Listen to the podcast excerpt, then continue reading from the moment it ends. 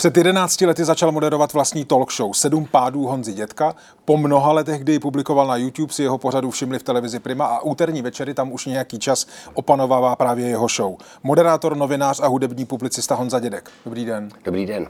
Vypadá to vlastně jako splněný sen. Je to splněný sen. A užíváte si to? Užívám si to se vším eh, pozitivním, negativním, co to přináší. Máte ale... některá negativa? Jo, tak je to najednou úplně něco jiného. Je to, když si za barákem s klukama kopete fotbal, tak eh, ty pravidla jsou úplně jiná, než když potom postoupíte do té první ligy, kde najednou je těch lidí víc a, a musíte dbát eh, některá pravidla. No. A ten fotbal za barákem je YouTube? To je YouTube, no. Tam si můžete dělat, co chcete, koho si pozvete, jak si to sestřiháte. Tady najednou musíte leco zřešit. Navíc je tam samozřejmě spousta lidí dalších, je ten štáb je větší a tak dále. Je to, mm-hmm. je to trošku jiný tým najednou. Eh, když jsem se díval eh, na vaše sociální sítě, tak vydáváte diář, fotíte kolekci oblečení, na to, na to jste pro Primu silvestrovský pořád, k němu se ještě dostaneme. Na letní roadshow jste v podstatě objel Česko s tou, jako, řekněme, výjezdní verzi ano. sedmi pádů. Ehm, jako kde kdo by to mohl považovat za vrchol kariéry? To doufám, že není. Co bych dělal? Já nevím, zbytek. já nevím. Ne, tak to se nějak um, nabídlo, my jsme už dřív s tím chtěli jezdit, teď se uh, tam objevila nějaká nabídka, řekli pojďte v létě a bylo to uchvatné, my jsme měli zámecká nádvoří, přesně tak, to vůbec nevím, sice odkud je, ale... ale uh, Ani já ne, a máte tam židli tadyhle podle... To jsme měli většinou. 21, 22 míst jsme objeli zámecká nádvoří a mm. bylo to, bylo to krásný. A lidi, jak byli asi vyhladovělí, tak se strašně přišli bavit a všude bylo, nebo snad skoro všude bylo vyprodáno. A v Ostravě asi 950 lidí, což mm. jsem v životě takový publikum neměl. A to je úchvatný, když se začne 950 lidí, to je strašná energie. A věřím, věřím. To, to jsme si to strašně užívali. No. Takže to se podařilo, zaplať vám ani jednou nepršelo krása. Uh.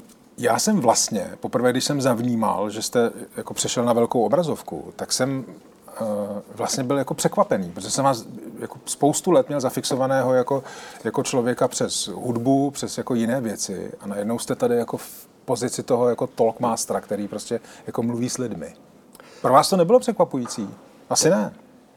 Asi ne, když jsem to začal dělat, ale ne, tak já jsem uh, vždycky, já jsem začínal psát o hudbě, protože hmm. vždycky říkám, že to je to nejjednodušší. Když chcete psát, tak začít s hudbou, protože tu posloucháte podvědomě od malička. Od pěti let máte starší sourozence nebo rodiče a nějak vnímáte hudbu, i kvalitní hudbu.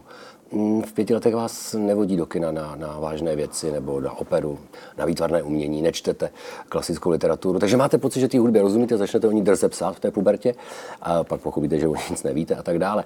Ale pak jsem přešel na rozhovory a mě vlastně, já jsem 30 let dělal rozhovory mm-hmm. do tištěných médií a ale tam nemáte tu zpětnou vazbu. No právě, to je úplně, jako mám pocit, že to je přece jiná, jiná disciplína. Dělat rozhovor, který potom bude v printu, tak to je jiná disciplína, než si takhle s někým sednout a mluvit. No jasně, já říkám, že to je jako film, když točíte. Ne, že bych někdy točil film, ale představuji si, nebo byl jsem na nějakých natáčeních, začnete scénou od prostřed, od konce, hmm. pak jedete to několikrát, pak se dělají postsynchrony, podkresluje se to hudbou. A ten výsledný tvar mezi tím, co vidíte na place a co se dostane k divákovi do kina, je úplně odlišný. Hmm. A to tež je ten rozhovor pro média. Vy můžete přepsat, autorizuje se, řeknete, ta otázka je špatně, položíte ji třikrát. A hlavně nemáte uh, nějakou zpětnou reakci od těch hmm. čtenářů. Občas vám možná někdo napíše, jste blbec, ale nemá, nevíte, jestli to ten člověk přečetl celý, nebo jenom hmm. perex, jestli se o to bavil, jestli mu to něco přineslo. Tady to víte hned. Tady předtím. Takže já vlastně jsem jenom rozhovory pro tištěná média přinesl před lidi, abych zjistil, jestli toto publikum zajímá, nebo jestli se tím baví. No, um na tom zadním dvorku na YouTube hmm. a vůbec na sociálních sítích je vlastně jako talk show poměrně hodně. Jako hodně lidí dělá rozhovory a tak dále. Díky čemu jste přešel na tu velkou obrazovku? A podařilo se nám uh, zásnou mé sestry, která dělala PR a, a produkci zadarmo tomu pořadu od začátku, tak pozvat lidi z Primy, ty se přišli podívat. Pak to doporučili generálnímu řediteli, se na to jde podívat. Ten se přišel podívat a říká, zkuste natočit pilot, no tak my to necháme otestovat a lidi nám řeknou a pak uvidíme. A tak se natočil pilotní díl, respektive odezdal se jim jeden díl, tak jak jsme to dělali a a v nějakým z těch fokuskách, jak se tomu říká, vyšlo pozitivně a říkali, zdá se, že by se na to někdo díval, tak uh, pojďme to zkusit. Vždycky se to dá z té obrazovky stáhnout. Takže vlastně jako náhoda? Já si myslím, že tam pomohlo to, že jsme to opravdu v té době deset let dělali a, a že mě osobně pomohlo, že... Tady Daniela Drtinová. Chci vám poděkovat, že posloucháte naše rozhovory.